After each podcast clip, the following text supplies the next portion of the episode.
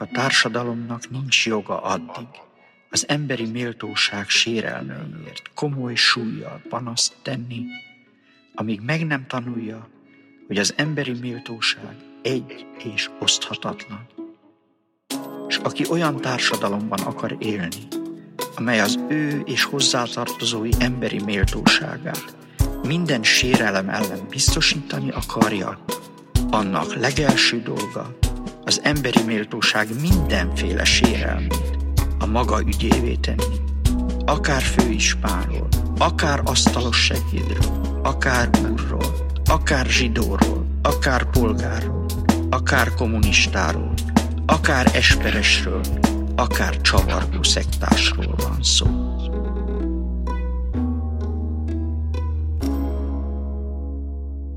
Nézőinket bekapcsolódtak eh, ezen a délutánon, mexikói párbaj Belarusban szemináriumukra.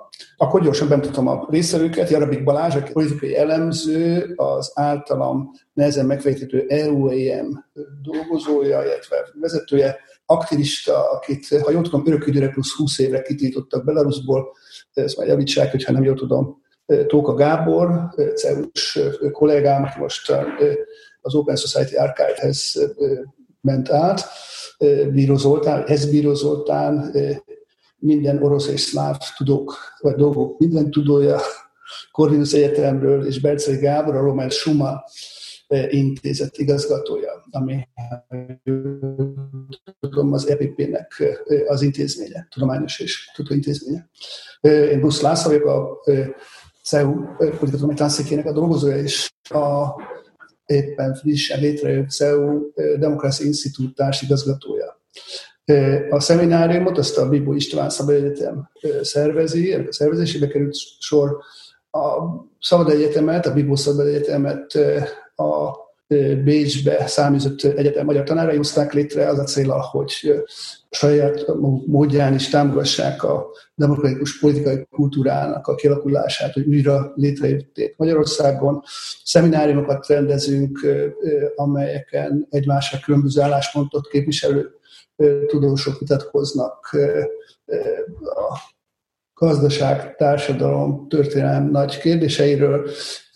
Ezeknek a listáját meg lehet találni a bibuszegyetem.org-on, illetve a Facebookon is. Most ősszel öt különböző kurzusunk is indul, amelyekre szeretettel várunk mindenkit. Belarusról annyit, hogy ez egy igazi kakuktojás ebben a poszt világban. A talán azt mondani, hogy az egyetlen stabil és működőképes diktatúra. Nem csak egy diktatúra van, mindig azt mondják, hogy ez az utolsó diktatúra, messze nem, de ez volt talán az egyik legstabilabb és működőképesebb diktatúra ebben a világban, posztszocialista világban. Nincsenek benne szabadrablásra szakosodott oligarkák, mint egy csomó más ilyen dologban. Elég szépen működött társadalmi és gazdaságpolitikája, tehát az egyetlen, a posztszocialista világban az egyetlen ilyen szocialista vegyes gazdasághoz hasonlítható valami, nehezen meghatározható dolog, amire egy olyan rendszer, ami nem csak, de elég jelentős mértékben, de nem csak ilyen geopolitikai járadékokból él, tehát egyszerre tudott szerezni ilyen járadékokat egyszerre Moszkvától, Brüsszeltől is gyakran párhuzamosan. Az egyetlen posztkomista diktatúra volt, ahol talán voltak olyan időszakok, amikor talán szabadon is megválasztották volna, szabad választások volna Lukasenkót. És valamiért nem működik, valamiért úgy tűnik, mintha a vége felé járna ez a rendszer. Erről beszélünk. Erről kérdezném a talán úgy lenne a legjobb, hogyha mindenki először pár percben, röviden, tényleg négy-öt percben elfoglalna, hogy mi, megy, mi zajlik mostan Belarusban, mi történt, mi változott meg, és mi várható. Mindenki saját szempontjából, négy-öt percben. Talán kezdjük Tóka Gáborral, akitől az előadásnak, vagy a szemináriumnak a címe származik, a mexikói párbaj, hogy Gábor, te hogyan látod? Akkor először bocsánat kérek a címért, mert egy kicsit olyan illetlennek érzem, és olyan tiszteletlenek azok a szegény akik, akik hát ott most már része meg is haltak Belarusban azért emberekében a dologban, tehát a, Ugye az én fejemben onnan jött ez a cím, hogy én ugye nem értek Belarushoz, tehát én választásokkal foglalkozok, meg közvéleménykutatással, meg ezzel kapcsolatban hát van érdeklődésem kelet-európai országok irányába, meg ilyen nem egészen demokratikus körülmények között végül választásokkal kapcsolatban. Ez, erről, ezek, hát ezekhez kapcsolódó témában részben hobbiból részben, meg szakmai tevékenység kinövéseként csinálom, és egy blogot Vox Populi néven, hogy időnként írogatok ilyen ilyen problematikus választásokról, és hát még a tavasszal elkezdtem nézelődni a közelgő Belarus választások kapcsolatban, olvasgattam dolgokat, és hát azzal volt az attitűdöm, hogy ez abszolút nem lesz érdekes, és ebben is fogok ezzel foglalkozni, mert hát ez egy szokásos, unalmas Belarus diktatúra választás lesz.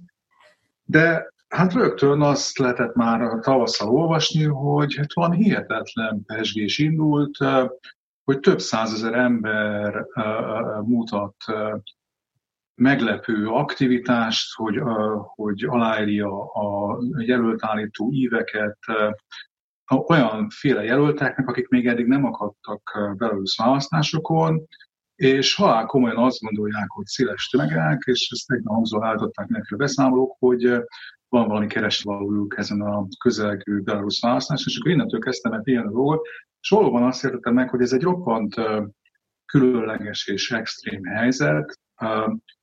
Valóban egy nagyon érdekes autoritár rendszer, inkább mint diktatúra, azért ez is szerintem attól még, hogy hát véres rendőrterror van, és, és hát politikai foglyok százai jelen pillanatban, de hát egyébként is legalább tucatjai szoktak lenni. Szóval ettől függetlenül ez azért egy rendszer, hiszen a legitimitás forrása azért legalább részben az, hogy vannak választások, amelyeket úgy nyer meg a vezér, hogy ha azt nem is hiszi el senki, hogy ne lett volna masszív csalás, de azt elhiszik, hogy ha nem lett volna, akkor is talán ő kapott volna a legtöbb szavazatot körülmények között. És hát most ez meg, és hát roppant szervezetlen ugye az ellenzék, hihetetlen erőforrás hiányok, nincs, nincsenek igazából olyan vezetők, akiknek komoly társadalmi tekintélye lenne. Ezzel szemben van egy hát nagyon jól fölkészült állaporátus, tehát azért nem, nem egy nem egy kádárista színvonalú erőszakaparátusról van szó, hanem egy, egy jól fölkészült és a, a modern technológiákban is azoknak a hatékony alkalmazásában is a tövekkel szemben fölkészült gumilövedékkel, nem tudom micsoda jelentős létszámú rohamrendőrség, stb. És akkor ebből mi lehet, mi ki? És hát az ugye nagyon gyorsan kiderült, hogy hát itt egy három személyes játszma készülhet, és Oroszországnak a szerepe ugye itt nagyon érdekes lehet, innen ered ez a mexikói párbaj hasonlat, amiben szerintem az az érdekes, hogy miért csak három, tehát miért van az, hogy ez mind a három szereplő, akit most itt látunk az elmúlt hetekben, tehát van egyrészt a Lukashenko rendszer, másrészt a, a, az orosz kormányzat, harmadsorban pedig a, hát a belarusz tüntetők, talán ne nevezzük őket a népnek, mert azért nem, valószínűleg nem az egész nép van mögöttük, tehát ezek ilyen egységes tényezőként tudnak ez idáig fölépni, ez szerintem nagyon izgalmas, és hogy miért nincsen negyedik szereplő, meg ötödik, miért ennyire passzív ebben a, amúgy a, nemzet, a nemzetközi világnak a többi része, az is egy roppant érdekes része ennek a történetnek, és nyilvánvaló az a megfejtés annak, hogy mi lesz, hogy a, mint, a, a mexikói párbaj az, amit ott a jó, a, rú, a rossz és a csú vagy western részén látunk ugye a Clint eastwood hogy három felállnak egymással szemben, és hát mindenki mindenki ellen ugye egy ember fog életben maradni a végén, körülbelül ez alapvetően a játékszabály, de a Clint Eastwood filmben is úgy történik, hogy Clint Eastwood egy csal, kiüríti előtt a tárját a, a, a, a csúfnak, és akkor ő ezáltal csak a gonoszra, tehát a, a rosszra koncentrálhat, amikor az előkapja a pisztolyát, akkor ő kilövi a, a, a, a rossz, tudván azt, hogy hiába fog lövöldözni rá a csúf közben, annak üres a tárja. Hát itt is ugye hasonló dolog történik, hogy hát egy kis csalás van, mert hát összefogott Lukasenko a csendes kásként bevette ugye Oroszország, hogy Oroszország nem is akar igazából hangos társként beszállni azon a, a, gazdasági és, és hát egyéb ilyen személyzeti segítségen kívül, de hát igazából talán az tűnik ezek a napokban, hogy azt dönti el rövid távon a Perma egyik részvevője számára a dolgot, hogy sikerült hát ugye áruhás tévészemélyzetet, áruhás nemzetbiztonsági szakértőket, áruhás, talán áruhás rohamrendőröket is ugye behozni az országba egy külső forrásból, hát ennek nyilván meg lesz az ára a maga résztvevés, hát egyáltalán nem biztos, hogy ez a, a, a, a történetnek vége van. Tehát ez, a, ez erre akartam kilukadni ezzel a hülye címjavaslattal, sajnálom, hogy más nem mondott valami szexibet, mert tényleg egy kicsit illetlen is, ezért ezúton is elnézést kérek. Ha egy utolsó dolgot még arról, hogy én mit látok most érdekesnek a történetben. Egyrészt borzasztó érdekes, tehát el, nekem az, attól az tűnt föl nekem javasszal, hogy nem értvén Belarushoz a történetben, hogy azok a számok, akikről szó voltak, hogy hány ember vált aktívá, azok nagyon pontosan elérik azt a szintet, amit most már vagy 15 éve a, a, az ilyen békés, polgári engedetlenséges ellenállásra vonatkozó tanulmányokban a siker kritériumként említenek. Hát azok azt mondják Erika Csernovettől kezdve egy mindenféle tanulmányok ezzel kapcsolatban, hogyha az ember végignéz az ilyen polgári engedetlenséges, békés ellenállási mozgalmakat nagyon stabil, elnyomó rendszerekkel szemben, akkor ugye, amikor a 3%-osságnak nagyon tartósan ingóválik ezek a dolgokba, akkor van az, az a pont, hogy itt áttörés lehet. Ezzel szemben van egy másik komparatív állítás, amely azt mondja, hogy az ilyen elnyomó rendszerekben azért addig, amíg az állaporátus egységes marad, amíg nincs átállás, amíg nincs nagyon lemozsódás, amíg csak egy-egy nagykövet lemond, meg nem tudom én, kitűzi a stokholmi követség a, a piros-fehér zászlót, meg ennyi történik, meg helyenként le kell, meg le kell váltani a, ugye az ortodox egyház Belarusia, ortodox egyháznak a fejét, azt most már le kellett váltani, meg tehát volt egy-két ilyen átálló, vagy átállásra készül ember, a, a, ez, ez, a, ezt leszámítva megmarad az integritása az állaporátusnak, akkor addig nyer az elnyomó fél, függetlenül attól, hogy már állnak szembe vele. Tehát van két érdekes állítás, az egyik a polgár elkentési irodalmából, a másik pedig az ilyen hát, autoritár rendszerek bukásának az irodalmából, amelyek itt élesen szemben állnak egymással. Tehát egy nagyon érdekes teszt esetet látok. És én azt látom, hogy a megfejtés itt az, hogy Perózban az is különleges, hogy egy egy igazából nem teljesen konszolidáló nemzetállamról van szó, ugye egy nagyon friss állam, amiben a nemzettudat azért az gyengécske és ilyen fura. Tehát, tehát itt azért a belarusz társadalomban nagyon sokan vannak, akik a Szovjetunióval elvesztették a hazájukat, és, és még valahogy úgy nem integrálódtak olyan értelemben, egy, hogy úgy belarusz államnak közösségébe, hogy azzal mindenestül azonosra tudnának mint ahogy most elnézést még egy hízetlen példáért, hogy Magyarországon Vignyánszki Attila nem képes beleélni magát abba, hogy egy képzeletbeli közösségnek a vélt értékrendjének a minden áron való képviselete a magyar állam egyetlen rendeltetése. Azonképpen úgy tűnik, hogy Belarusban is vannak olyan nagy számú emberek, talán ebben a janicsár jellegű titkos rendőrségben és suhamrendőrségben koncentrálva, akik valóban nem úgy hogy nagyon fontos nemzeti szolidaritás és erkölcsi összetartozás kötni azokhoz a békés tüntetős akikkel szemben hát láthatólag tényleg elég messzire hajlandók elmenni, még messzebbre, mint 1980-ban a lengyel hadsereg volt hajlandó. Nem, nem, Balázs, folytassuk akkor veled. Hogy látod te, mi történik? És mi várható? Jó, Hát megpróbálok arra rákapcsolódni, amit a Gábor mond, ahhoz képest, hogy állítólag nem ért fel Oroszországhoz, szerintem nagyon szépen össze, össze, összefoglalta. Én nem akarom a professzorokat kiavítani, de szerintem van két nagyon jó akadémiai terminus technikus, amit lehetne használni a diktatúra helyett. Az egyiket még Vitali Szidicki alkotta meg, sajnos már nincs közöttünk. Az a preemptive authoritarianism, vagyis a preventív autoritatív rendszer. 2003-ban, hogyha jól tudom, írt erről egy könyvet a másik pedig Matthew Freer, aki talán két éve adhatta ki, szerintem az egyik legjobb belarusz könyv, aki angolul, amit elérhető, az pedig az Adaptive Authoritarianism terminus technicus hatája, tehát adaptív, autoritatív rendszer. Hozzátenném ehhez azt, hogy ugye mennyire a, a rendszer legitimitása és működőképessége nem félelmen, és nem is a választásokon alapult itt azért szerintem ez egy nagyon fontos megegyezni, hogy választásokat tartanak, de úgy ez egy, ez egy ilyen patyomki választások, ezt mindenki tudja, de a rendszer legitimitása nem a választás, soha nem a választásokon alapult. Ezért is nem sikerült soha a forradalmi helyzetet kialakítani, az embereket ez annyira nem érdekel. Ugye? Most és elmondom, hogy akkor miért, most miért más a helyzet mindjárt.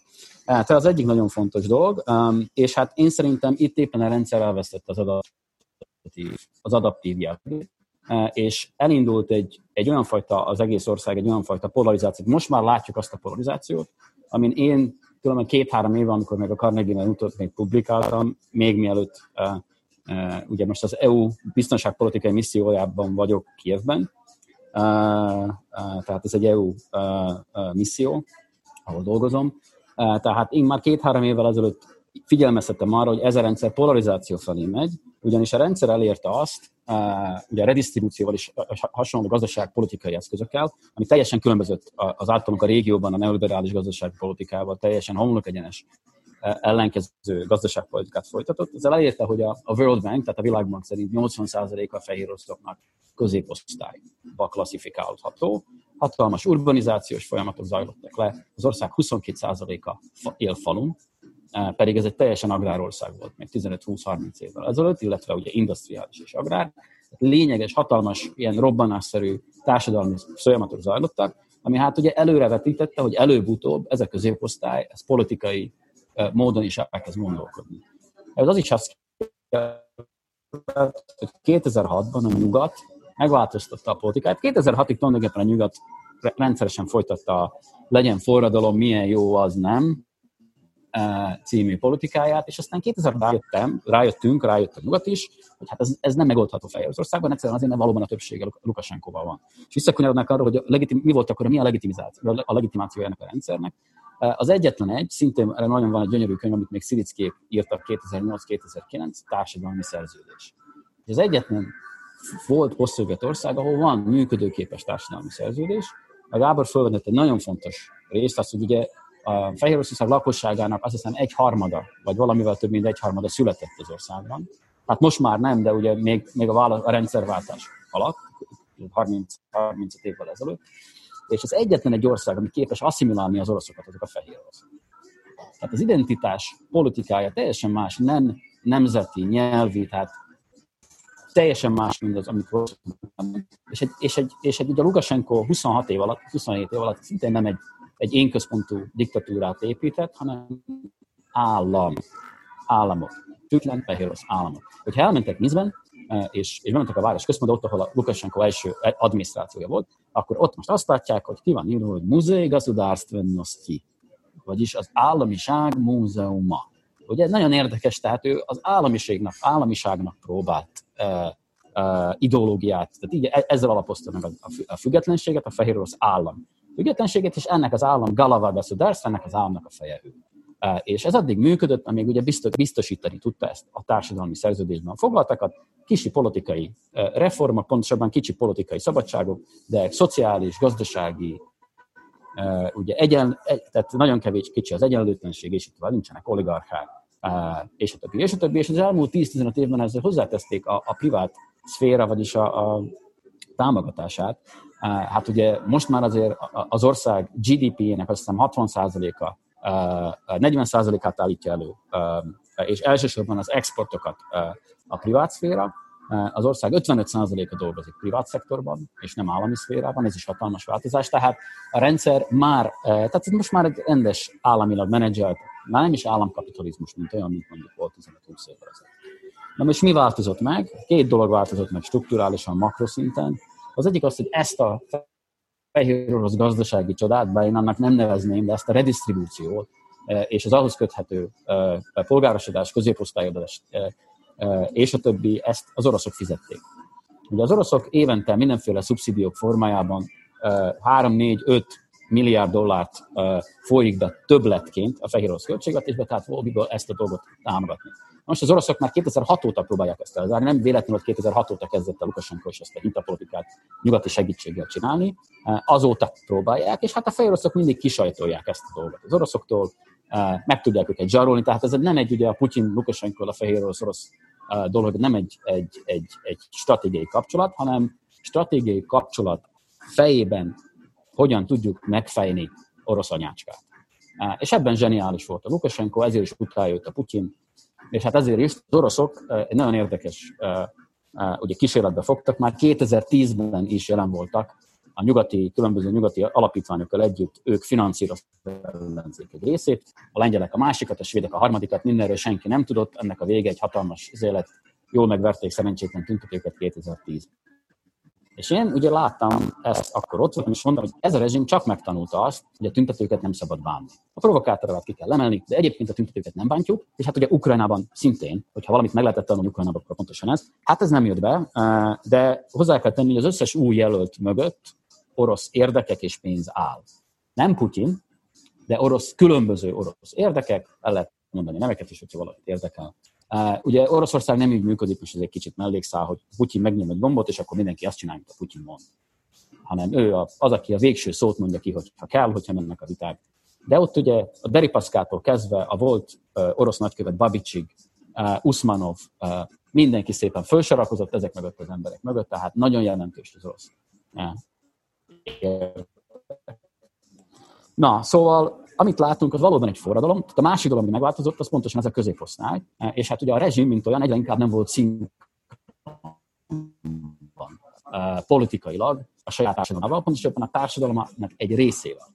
De ezt hozzá kell tenni, hogy, hogy ugye a polarizációhoz mindig két erős fél kell. Ugye az, amit látunk, ez az urbános, fiatal, nyelveket egyébként beszélő. Tehát nagyon, nagyon fontos példa, hogy, a, hogy az angol sajtónak, vagy az angol sajtónak most már meg, vagy a nyugati sajtónak valóban nagy a hatása ezekre a dolgokra. Ugye tíz évvel ezelőtt elenyésző volt, és már felnőtt az egy generáció, aki nyelveket beszél. Minsk egy teljesen európai város, tíz éve még posztszovjet volt, tehát érdemes hogy elmenni majd, ha lehet a Covid után, és megnézni ezeket a változásokat. Tehát az europanizáció, mint olyan lezajlott, éppen a, a, a fehér orosz állami támogatásával. A legjobb internet, jó utak, tehát jó a menedzsment és ezeket. Ez most már nincs meg a társadalom egy jó része e, és a rezsim között, és ezt tudták a Lukasenkóik és nem véletlenül engedték most már egy-két éve az, az alkotmány e, reformot, e, illetve a, a, a transition, tehát ugye az átmenetet saját maguk, csak hogy ugye ezt ők akarták lemenedzselni, és azt akarták, hogy úgy legyen majd, amikor ők kívánják, és hát most ugye az a helyzet, hogy, hogy, hogy nem így lesz. Tehát most már egy sokkal gyengébb, pozícióban teljesen kiszolgáltatva az oroszok kényének, kedvének kellene ebből valahogy nekik kimászni. Szóval gyorsan az, amit, az, amit látunk, az egy olyan forradalom, amit hát jelentős módon orosz érdekek által tüzeltek fel. Ennek ellenére nem geopolitikai dolog, mert ezek mind helyi, helyi politikai erők. Ugye megjelent a bankár, megjelent a volt IT park vezetője, tehát a volt nagykövet, tehát tudtuk azt, hogy abban a pillanatban, hogyha politikában megjelennek nem a régi tradicionális politikai pártok, akik ugye elvesztették a játszmát Lukashenko 2000, még a, még a 90-es években, eh, akkor bekövetkezhet az a változás, eh, amit most tulajdonképpen látunk. Még egy pont, eh, azért, tehát augusztus, tehát hogy mennyire ez azért, ez, ez mindezzel együtt, amit mondtam, ez a, ez a rezsim által, a rezsim hülyeségei által előkészített helyzet, augusztus 9 és 10-e között nem volt több ember az utcán, mint 20-30 ezer. Ez nagyjából annak a számnak felel meg, ami rendszeresen kiár választások előtt Lukashenko ellen tüntetni. Nekem például több olyan barátom volt, a 2010-ben, azt mondta, hogy, hogy te kivel szavazol, mondták, hogy hát én a Lukashenkóra szavazok, de aztán kimegyek tüntetni, ér kell neki elcsalni a választást. Ugye, tehát most azért ez megváltozott ez a helyzet, ez 2010-ben volt, de én megkockáztatom, egyébként nem tudjuk, hogy ki nyert, de én megkockáztatom, hogy még ő nyert.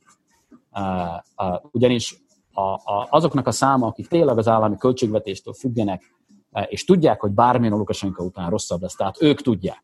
A középosztálynak lehetnek álmai, hogy jobb lesz, de ezek az emberek tudják, hogy számukra rosszabb lesz, tehát én szerintem ők mindenféleképpen a Lukasenkóra szavaztak, és ennek a száma egy ilyen 40-50 százalékkal körülbelül tehető, és hát ugye még a Golosz nevű ellenzéki egyébként szervezet, akinek sikerült 800 protokollt szereznie, még az is kénytelen volt ugye 60%-ot adni a Lukasenkonak. Természetesen ebben benne vannak azok, amit hamisítottak.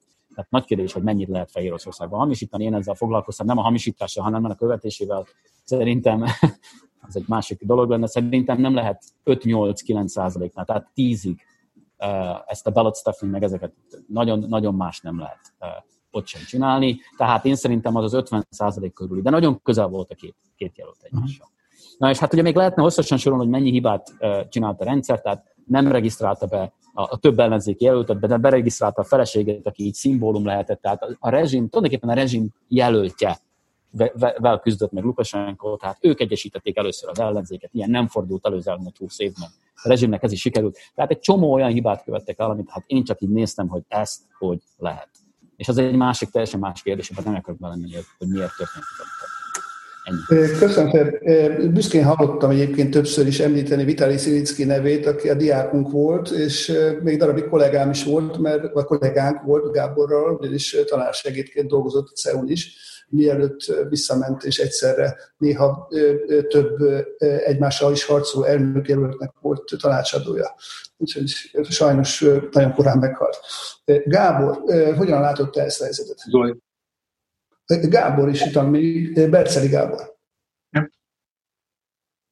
Na, hát itt elég sok minden elhangzott már a lényeges, lényeges pontokból társadalmi eh, egyesség szerződés. Ugye ezt a belarusz békát eh, nem nehéz megfőzni eh, szép, szép lassú tűzön alapból, tehát egy, egy nagyon, nagyon sok mindent toleráló,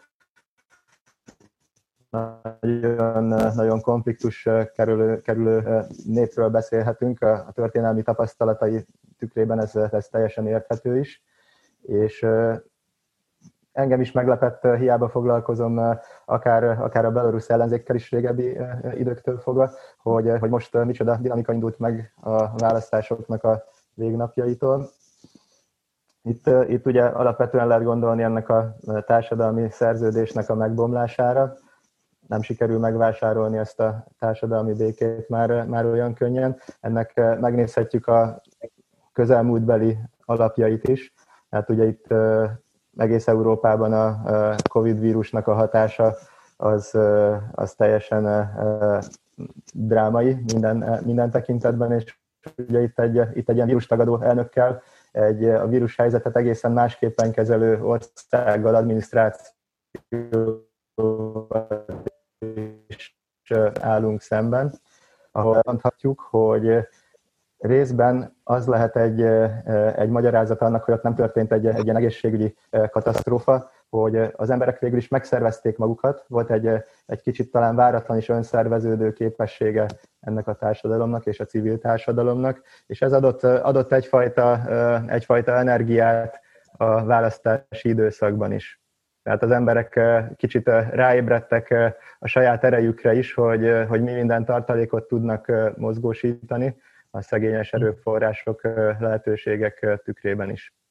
Ugye egy hosszabb, hosszabb folyamat, ahogy Balázs is említette, hogy ez a Szovjetunió szép dolgainak átmentése, például gazdasági monstrumok, régi hagyományos iparvállalatok túlélése, ami, ami aztán garantálja a munkát, tisztes szegénységet, tisztes megélhetést sokaknak, tehát ez nem, nem volt egy, egy fenntartható dolog, nem igazán nevezhető egy, egy gazdasági csodának, ennek előbb-utóbb ki kellett fulladni, és hát ez a Covid-válság ennek is megadhatott egyfajta utolsó döfést. Itt, itt ugye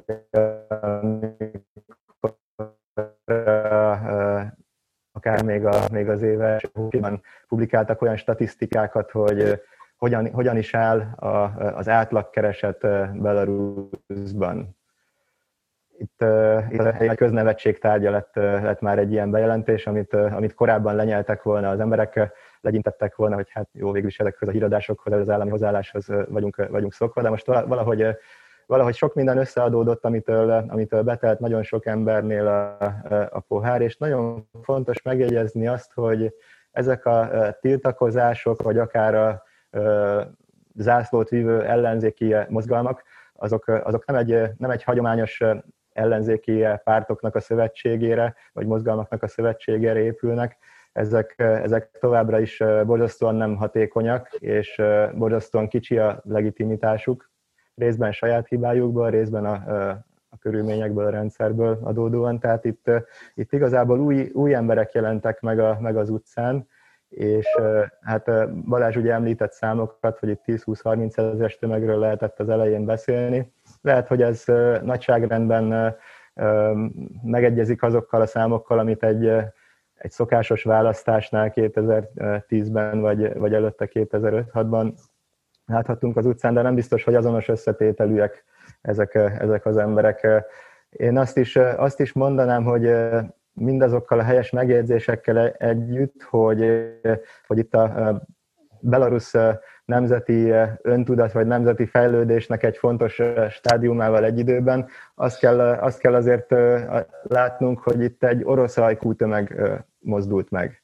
Tehát ez az orosz ajkúaknak a mozgalma, és könnyű látni, hogy azok a legerősebb ellenzéki jelöltek, akik vagy eljutottak a jelöltségig, vagy nem végül. Tehát ő mögöttük egy orosz alapú elmogatottság áll, akár kifejezetten Oroszországból erőforrásokkal támogatottság, illetve egy, egy olyan, egy olyan mm, egy olyan társadalmi csoport, vagy társadalmi csoportoknak a támogatása is, akik hát korábban nem nagyon voltak kaphatók egy, egy olyan ellenzéki pártnak a támogatására, akik kifejezetten nagy hangsúlyt helyeztek volna akár a belarusz nyelvhasználatra, egyfajta belarusz nacionalizmusra építhettek, vagy végül is ehhez, ehhez köthető bármiféle politikai programot terjesztettek elő. Tehát itt, itt egészen más alapon mm, írhatjuk le az új hát változást követelőknek a, a bázisát, támogatását.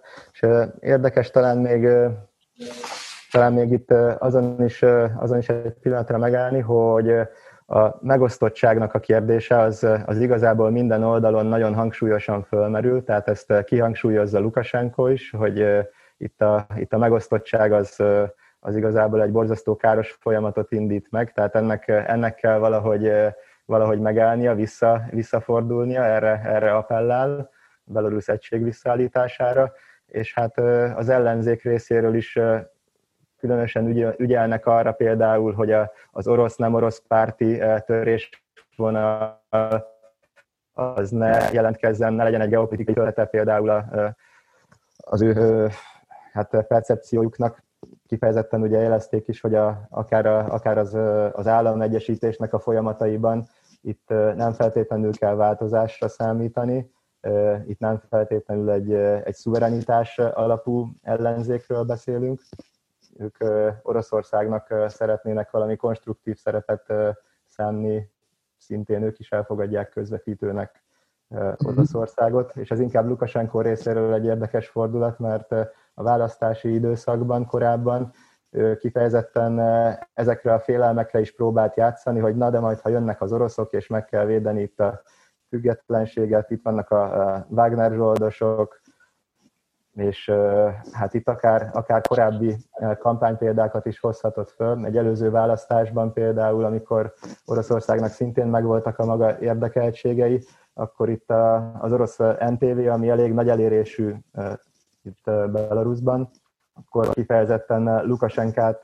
lejárató dokumentumfilmeket is sugárzott, ami ami korábban azért egy, igazából nem, nem, nem, volt egy, nem volt egy jellemző lépés, megközelítés orosz oldalról. Köszönöm szépen. Ez nagyon érdekes, mert egyre inkább abban, amit te is mondtál, meg amit Balázs mesélt, úgy tűnik egyre inkább, hogy az orosz, amiről úgy beszél a sajtó, hogy az orosz faktor, az nem egy faktor, hanem több faktor, és nem is biztos, hogy ez nagyon jól átlátható. Nagyon érdekelne, Zoltán, hogy te ezt hogyan látod. Amellett rád is vonatkozik az alap két kérdés, csak ezt a kérdést kifejezetten. Igen, igen, köszönöm szépen. Hát egyetértek lényegében mindazzal, ami itt elhangzott. Talán azzal tudnám kiegészíteni, hogy a közvetlenül politikainak tekinthető folyamatokon túl azért, és a társadalmi folyamatokon túl, hogy bizonyos értelemben elment a társadalom, modernizálódott a társadalom, és ahhoz képest Lukasenko rendszere és személye egy ilyen arhaikus jelenségé vált. Én rendkívül fontosnak tartom kiemelni az orosz támogatásnak a folyamatos csökkenését. Itt ugye 2005 és 2015 között nemzetközi valuta alap számításai szerint minimum 100 milliárd, valamivel 100 milliárd dollár fölötti volt a, az a szubvenció, amit Oroszország folyósított. Van olyan év, amikor épp a napokban az orosz Forbes egy nagy összeállítást közölt, amiből az derül ki, hogy volt olyan esztendő, amikor a Belarus GDP 13%-a származott az orosz támogatásokból, ami különböző formában valósult meg, beleértve a kedvezményes hiteleket, beleértve a kedvezményes kedvezményesen szállított földgázt és kőolajat, beleértve azt, hogy Belarusban volt lehetőség még a szovjet korszakban felépített két nagy olajfinomítóban megkapott kőolajat feldolgozni, és azt utána piacra jutatni. Tehát nagyon sokféle csatornán keresztül. Ez azt jelentette, hogy olyan évi 10-10 milliárd dollár jött, de folyamatosan elkezdett csökkenni. Tehát arra a kérdés, hogy mi változott meg, az egyik fontos dolog, hogy miután az orosz gazdaság is elkezdett egyre nehezebb helyzetbe kerülni, végülis az ukrajnai válság 2006-ban két recessziós év következett, és hát azóta se igazán muzsikál kiválóan az orosz gazdaság, és miután ez a két gazdaság nagyon erősen össze van kapcsolva, az orosz rossz teljesítmény az tükröződik nyilván a belorusz teljesítményben is. A másik dolog, én is ezzel egyetértek, hogy hát egy ideig azért is tudott hatékony lenni és széleskörű társadalmi elfogadottsággal rendelkezni a Lukashenko féle rendszer, mert Belorusszia az a Szovjetuniónak egy későn iparosított területe volt. A második világháború után húznak föl és építenek meg fontos ipari beruházásokat. Ennek következtében a Szovjetunió felbomlása után viszonylag hosszú ideig kitartott az az ipari minőség vagy versenyképesség, amit ezek a gyárak biztosítani tudtak, ha másút nem legalább a fák térségben és piacra és vevőre találtak. Tehát ez nyilván segítette ennek a rendszernek azt a fajta működését, amely széles körű privatizációt nem hajtott végre, és a, találkozott mindez a társadalom nagy többségének elvárásaival, hiszen a belusz társadalom, amelynek döntő többsége lehet, hogy etnikailag magát belusznak tekinti, de nyelvileg sokkal otthonosabban érzi magát az orosz közegben, tehát figyelte az ukrán és az orosz televíziót, és meggyőződhetett róla, hogy a privatizációnak, különösen a 90-es években milyen társadalmi következményei vannak, milyen jövedelmi és tulajdoni egyenlőtlenséget hoz létre, hogyan kriminalizálja a két szomszéd szláv állam társadalmát. Tehát bizonyos értelemben megnyugvással fogadta ezt a szovjet nosztalgiát Lukasenko részéről a társadalom jelentős része, és itt ugye többször elhangzott a nemzeti identitás problémája is, Valóban, ugye Varsóban létezik egy elemző laboratórium, amely különböző eszközökkel próbálja követni a belarus eseményeket, és ott az egyik legutolsó felmérés például azt tudta kimutatni, hogy durván a lakosság negyede, 25 az, amely otthon a házi használatra és a beloruszt használja. Egyébként növekszik a városi lakosság körében, tehát nem a vidéki, hanem a városi lakosság körében növekszik a belorusz nyelv használata, de hát a lakosság nagy többsége ebben az orosz nyelvi közegben van, és itt is elhangzott többek által, hogy hát az, a belorusz társadalom nagy többsége nem orosz ellenes, tehát olyan csoportjai, jelentős, befolyásos csoportjai, mint az ukrán társadalomban ebben a tekintetben az elmúlt években, ami látványosan megmutatkoztak, ilyen Belarusziában lényegében nincs. Vannak persze ilyen nemzeti mozgalmak, vagy nemzeti érzelmet, hát felkaruló vagy középpontba állító politikai csoportok, de igazán erre azért a ha jól vettem észre, azért a belorusz társadalom igazán nem rezonál, és egy rövid, kétmondatos történeti kitérőt hagyd tegyek. A 20-as évek elején, tehát a múlt 20-as évek elején, amikor még létezett szovjet szociográfia, akkor kimentek a, ugye hát az orosz birodalom nyugati peremén, majd a szovjet-orosz állam nyugati peremén vagyunk, kimentek szociográfusok, hogy többek között az iránt érdeklődjenek, hogy a nemzeti tudat, nemzeti identitás az miképp létezik, és belorusz falvakba föltették ezt a kérdést, hogy hát milyen nemzetiségének tekinti magát, és visszatérő választás, szignifikánsan az a választ jött, hogy ide valósiak vagyunk. Tehát, hogy igazán maga a kérdése se volt világos az ott élők számára, hogy miről is van szó, és hát ha megnézzük a Szovjetunió felbomlása utáni első évtizedet, a 90-es éveket, és magát a felbomlási periódus, tehát a késő 80-as, korai 90-es éveket, akkor lehet látni, hogy ez az identitás, hát Belarusban a közép-ázsiaiakkal, vagy még azokat is alulmúlóan jelent meg.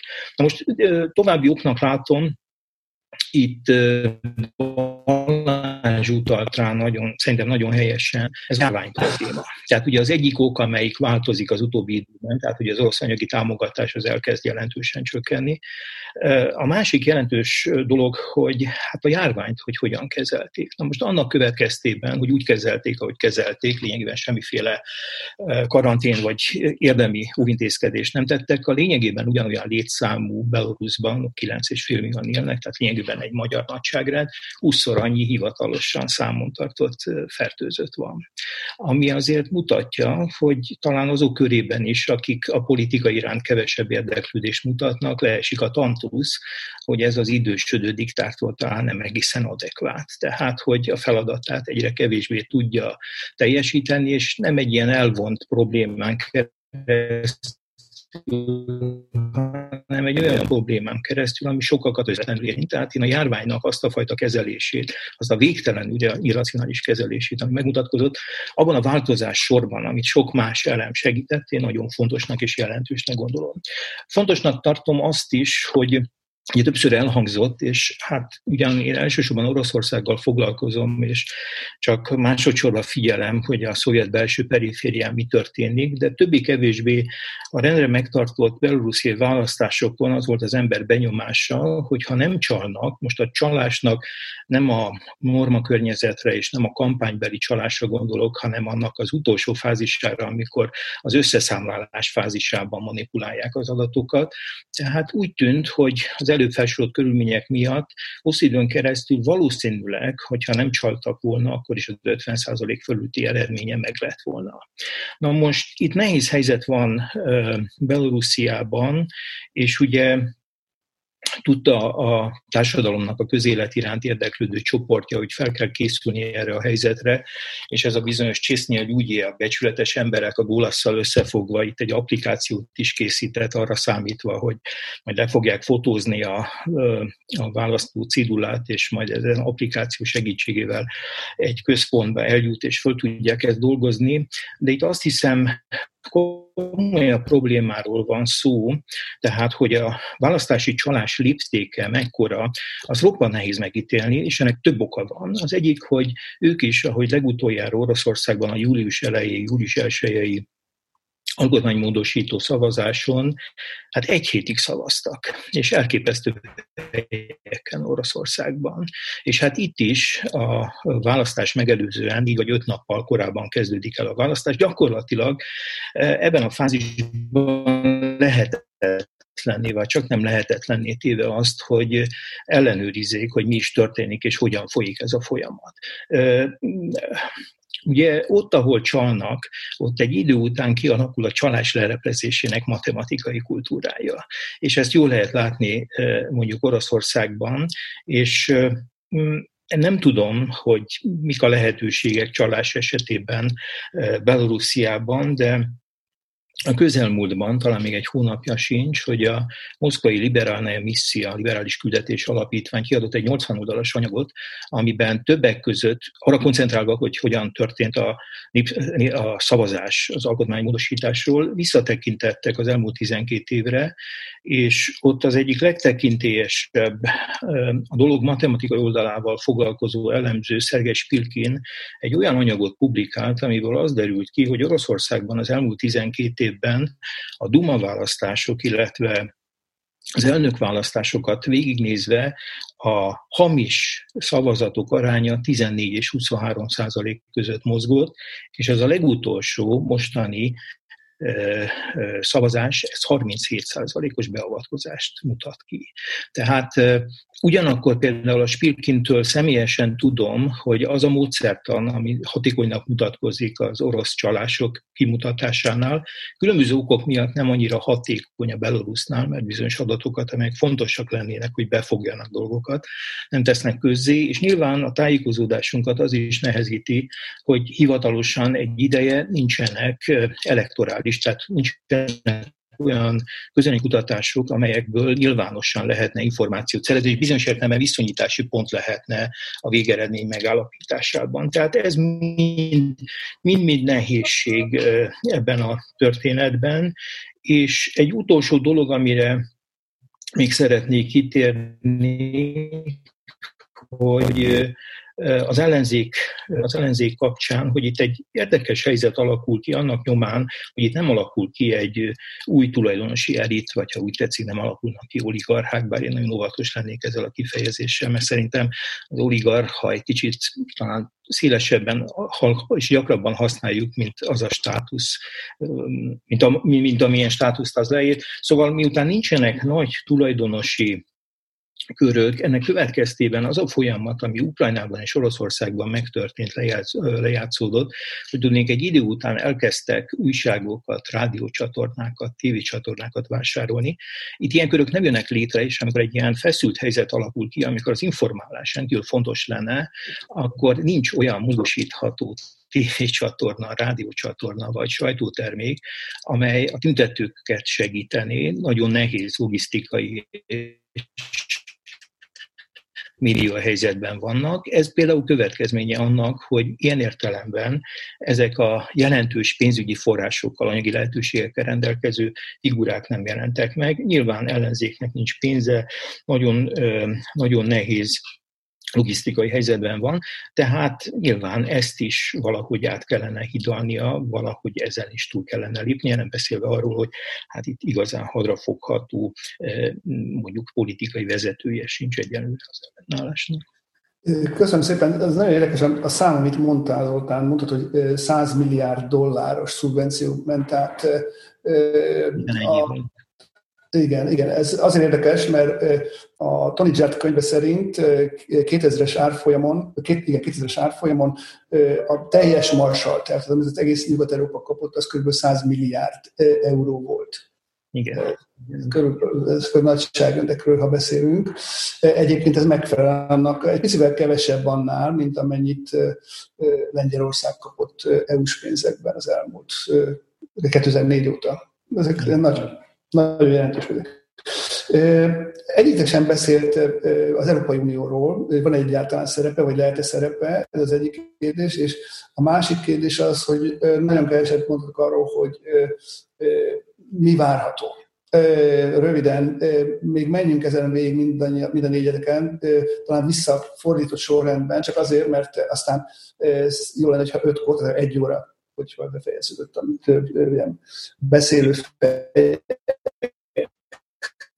sorozat, utána adnák, adnák lehetőséget a hallgatóknak is, hogy tegyenek föl kérdéseket. Szóval kezd, kezdeném veled Zoltán, tényleg röviden, két-három percben, hogy jó, jó. Az EU-val kapcsolatban, az kapcsolatban azt kell, hogy mondjam, hogy Hát talán nagyon nehezen tájékozódom az EU felől a térséget illetően, de talán az a megfontolás játszhat szerepet, hogy semmiképpen nem akarnak valamiféle aktivit, túlzott aktivitást mutatni azért, hogy ne úgy ugyanaz a felállás alakuljon ki, mint ami kialakult Ukrajnában, hogy az a benyomás keltődjék, hogy itt Belorusszia valamiféle geopolitikai leszakítására készülne az Európai Unió. Most nagyon érdekes, hogy a hát ez a fellázadt társadalom az, az azokban az intézményeiben, amit létrehozott, igyekszik ugyancsak azt a benyomást kelteni, hogy itt szó nincs geopolitikai fordulatról, Oroszországtól való elfordulásról, és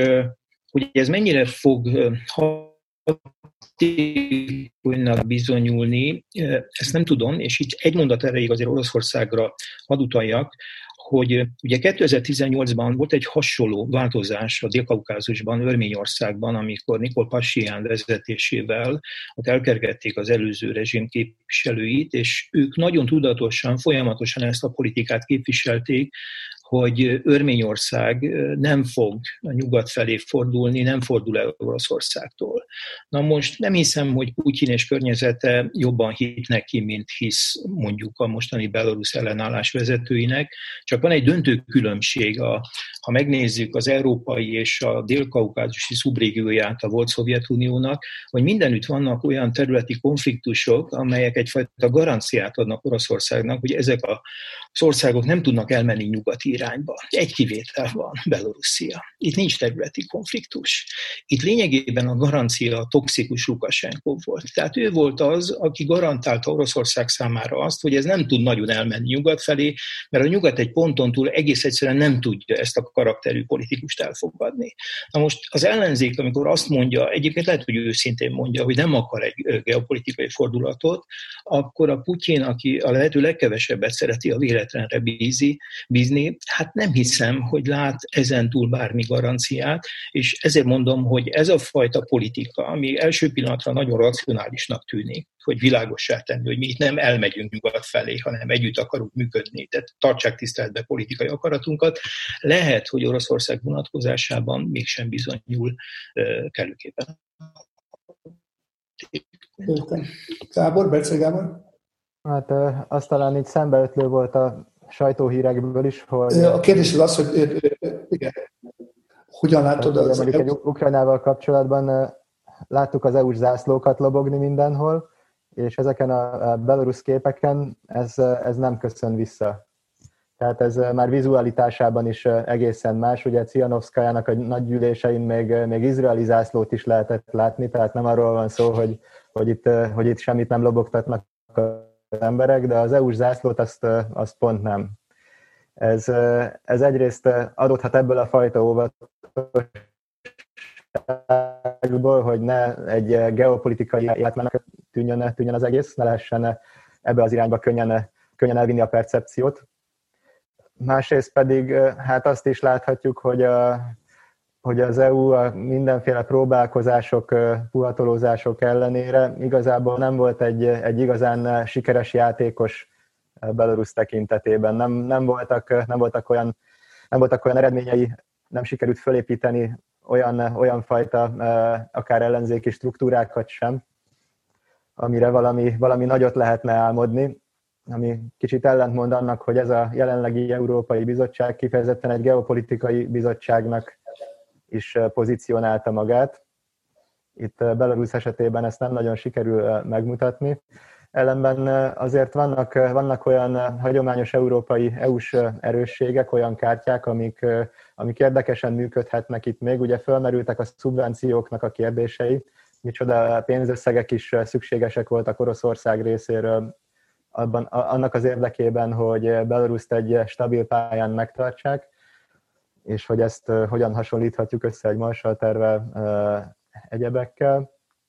Azért azt ne felejtsük el, hogy európai EU-s támogatás az, az elég bőkezűen megy Ukrajna irányába is. Tehát ott, ott ugye lehet, lehet akár ilyen 20 milliárdos számokat is hallani. Hogyha, hogyha ezt arányítjuk mondjuk a belarusz gazdaság vagy, vagy lakosság bárminek a mértékében arányosan Belarusra, akkor egy, egy ilyen 4-5 milliárdos csomag, az talán, az talán nem, nem, nem hangzik egy, egy komoly befektetésnek EU-s részről. Ezt a fajta erőforrást vannak is, akik készek lennének mobilizálni. Itt a balti államoknál például, hogyha Kubilius volt, litván miniszterelnököt nézzük, az ő cikkeiben ez föl is merül, hogy itt valamiféle Marshall-tervszerű gazdasági beavatkozással mindenképpen elő kéne rukkolni. Tehát az lehet az, lehet az EU-nak egy, egy hatékony ösztönző megmozdulása, tehát hogyha a gazdaságnak a rendbetételére, a gazdaság támogatására ajánlana föl egy, egy ilyen belorusz léptékkel grandiózusabb összeget, akkor ez, ez igazából alkalmas lehet arra, hogy szimpátiával tekintsenek szélesebb körben a, az EU-nak a szerepére. Hiszen ugye mhm. azért a, a gazdaságnak a stabilitása, a minden és ezért, ezért mindenkinek fontos, és az is világos mindenkinek, hogy Oroszország nincs abban a helyzetben ezen túl, hogy egy hasonló pakkot letegyen az asztalra. Ugye itt voltak próbálkozások a rezsim részéről, hogy Kínából finanszírozzanak különböző projekteket, de hát azt azért tudjuk, hogy ezek a kínai források nagyon jól hangzanak laikusoknak prezentálásra egy, egy állami médiában, de hát ezeknek kőkemény ára van, tehát ezek, ezek nem ajándékok, nem valódi alternatívák, És érdekes volt látni, hogy a, hogy a héten megérkezett egy, egy katari gép is Minskbe, feltehetően egy, egy nagyon komoly delegációval, és hát Katar egy, egy fontos gazdasági pénzügyi partnere Belarusnak. Érdekes lenne tudni, hogy ott, hogy ott milyen, milyen számok, milyen kérések vagy ajánlatok hangzottak el, de tehát az, az látszik, hogy, hogy, a, hogy a pénzügyi téren azért elég kétségbe esett helyzetben lehet, a, lehet az adminisztráció, és hát gazdasági erőforrásoknak az EU nincsen hiányában ilyenfajta ösztönzők, ilyenfajta föllépéssel komoly szerep, de ez egy, ez egy közép-hosszú távú szerep, ez nem azt jelenti, hogy, hogy az EU-t most rögtön mindenki hát tártkarokkal várja valami javaslatokkal, jelenleg egy, egy fajsúlyos partnerként tekintenének. Balázs? Hát először kezdeném a, az EU-val, bár ugye nekem nem illik az euróról semmit sem mondanom, nem vagy rosszat, ez mágába jutna. De azért nekem nagyon tetszett ez a freudi elszólása a Borelnek, hogy jaj, csak Ukrajnát ne. Ugye? Miért? Hát ugye hát minden reform működik, nem? Hát ez, na szóval ez egy gyönyörű, gyönyörű elszólás volt, szerintem. Uh, ugye ez kvázi uh, egy, egy, egy, egy elég őszinte bevallása annak, hogy hát az ukrán konfliktus azért mi is hozzátettük a részünket. Tehát nem, természetesen lehet az oroszokat szívni itt is, ott is, de azért tehát ezt azért örülök, hogy ilyen legalább így ebben a formában tudatosítjuk. Ehhez azonban hozzá kell adni, hogy ugye Lengyelország és Litvánia teljesen más politikát folytat. Sőt, a két ország, amelyek most már a balti államokkal együtt, tehát a baltiak és a lengyelek, akiknek világos politikai elképzelés van hogy mit, hogy mit csinálunk. Tehát az EU ugye nem, nem, tud, nem tud ezzel mit kezdeni, és hát ugye elsősorban a probléma az, hogy, hogy két okból, tehát két választás van. Ugye támogatjuk Lukasenkot, mert ő a fehér orosz függetlenség garanciája, ez ugye lehetetlen. A másik az, hogy bánni az, az oroszok által lemenedzselt átmenet mögé. Na, ugye ez is lehetetlen. Na hát akkor mit fogunk csinálni? És akkor ugye itt van az, hogy hát a lengyelek litvánok teljesen egy Venezuela játszanak, tehát azt mondják, hogy ismerjük el Csihanovszkát, ez mögött természetesen senki nem állt be. De egyértelmű, hogy ők arra játszanak, hogy ott ez a polarizációt is fel kell tartani. Elsősorban a Litvánia érdeke az, hogy minél gyengébb legyen a belarusz állam. Ők már semmiféle skrupulusok nélkül be is hozták a, a, ugye az ő fő problémájukat, az Astravecet, tehát a, az atomerőművet, és megpróbálják a szankciókkal összekapcsolni. Tehát azért ott, ott megvan az a dolog, hogy ott legalább van egyfajta politikai elképzelés. Ugye az EU-nak, mint olyannak nincs, kizárólag a konfliktus minden áron. Hát, tehát ez egy, ez egy elég nagy probléma, de szerintem az EU azt fog hogy, hogy tulajdonképpen nem fog állást foglalni, tudni fog az eseményekkel, azt azért látni kell, hogy a, a lengyel-balti vonal azt nem támogatja tulajdonképpen senki más. Tehát hát még a közép-európaiak mondjuk Orbán beállt a lengyelek mögé, ez is gyönyörű, ugye, de azért tehát mindenki más azért tartózkodóbb ezzel kapcsolatban. És hát a sajnos elvehetett olyan dologhoz, hogy egy ilyen ambivalens pozícióhoz, hát hogy akkor, akkor hagyjuk ezt az egészet a fenébe az érdesekkel. Ez azért azért hozzátenném, hogy ugye Fehér Oroszország um, nem, a, nem Örményország. Tehát Belarus itt van rögtön, tehát Budapestről is zárólag ezer kilométerre, tehát azért az Európa közepe, szíve, Kelet-Európáé meg pláne, tehát azért ez egy nagyon fontos ilyen szempontból, az oroszoknak sokkal fontosabb, egyelőre, egyelőre inkább az lesz, tehát az, amit látni fogunk, és akkor átérek a másik részre, hogy mit fogunk látni, az a rezsim konszolidálja a saját helyzetét. Nagyon fontos azért Ukrajnak, ugye a Gábor említette a Covid-ot, szerintem ez egy gyönyörű, nagyon fontos, hogy, hogy Lukashenko lehetett volna egy Covid revolúció, vagy Covid forradalom első áldozata. Ugyanis azért ezt, ezt hozzátenném, hogy a, hogy a fehér orosz, tehát a belarusz módszere nem volt semmi probléma. Ők azt is elmondhatták volna, hogy mi ráengedhetjük az embereknek az egészségügyi rendszerre a vírust, mert nekünk van egészségügyi rendszer. Tehát a, a belorusz egészségügyi rendszer statisztikailag ott van a német mögött. Ágyban, orvosban, ellátásban, a tüdőszanatóriumban az egész Oroszország hozzájuk jár, tehát az Európa egyik legjobb tüdőszanatórium van az ország. Nyugodtan elmondhatják volna, hogy hogy nem úgy, mint a svédek, akiknek ugye nincs, 2,2 van ágy, ágy, kórházi ágyút ugye százer emberre, az fehér oroszoknál meg 11, tehát a németek vezetnek, de a fehéroroszok a második, a statisztikában például. Tehát elmondhatták volna, de nem mondták el. Tehát bejött ez a, pontosan ez az archaikus, igyatok vodkát, vezessetek traktort, nem hogy egy csomó ember nem tudott egyszerűen azonosulni, de ezzel szemben a rendszer teljesen megbirkózott a, a, a, a vírussal, és hát ugye most, nem tudom, 100-110 le is ment 50-60-ra, aztán a tüntetések után felment 100-110-re, de hát nem magyarországi számokról van szó.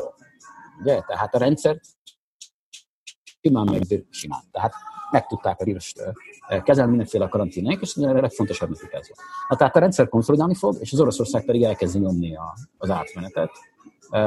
Szerintem fogjuk látni a Babarikó, illetve az orosz más patezsátok kiengedését a börtönből. Ez természetesen ehhez ugye a nyugatiak is, is be fognak jönni. Az amerikai rendkívül az amerikai és a britek hozzá kell tenni rendkívül módon tartózkodóak, elsősorban azért, az elmúlt két évben nagyon jelentős biztonsági, titkosszolgálati, stb. kapcsolatokat sikerült kiépíteni a fehér oroszokkal. Nem véletlenül nem próbálnak és mondják is, hogy mi mindent szeretnénk folytatni, a, kül, a, a State Department ott lobbizik a szenátorok, a demokrata szenátorok közül, hogy még véletlenül se ne küldjük ki az amerikai nagykövetet, ki kell küldeni. Összesen hét darab embert jelöltek szankcióra, abból öten az Omonból, tehát a speciális ezekből, a vezetőségből, illetve ketten a, a, a választási bizottságból, tehát hét szankció, az tulajdonképpen az nulla, semmi.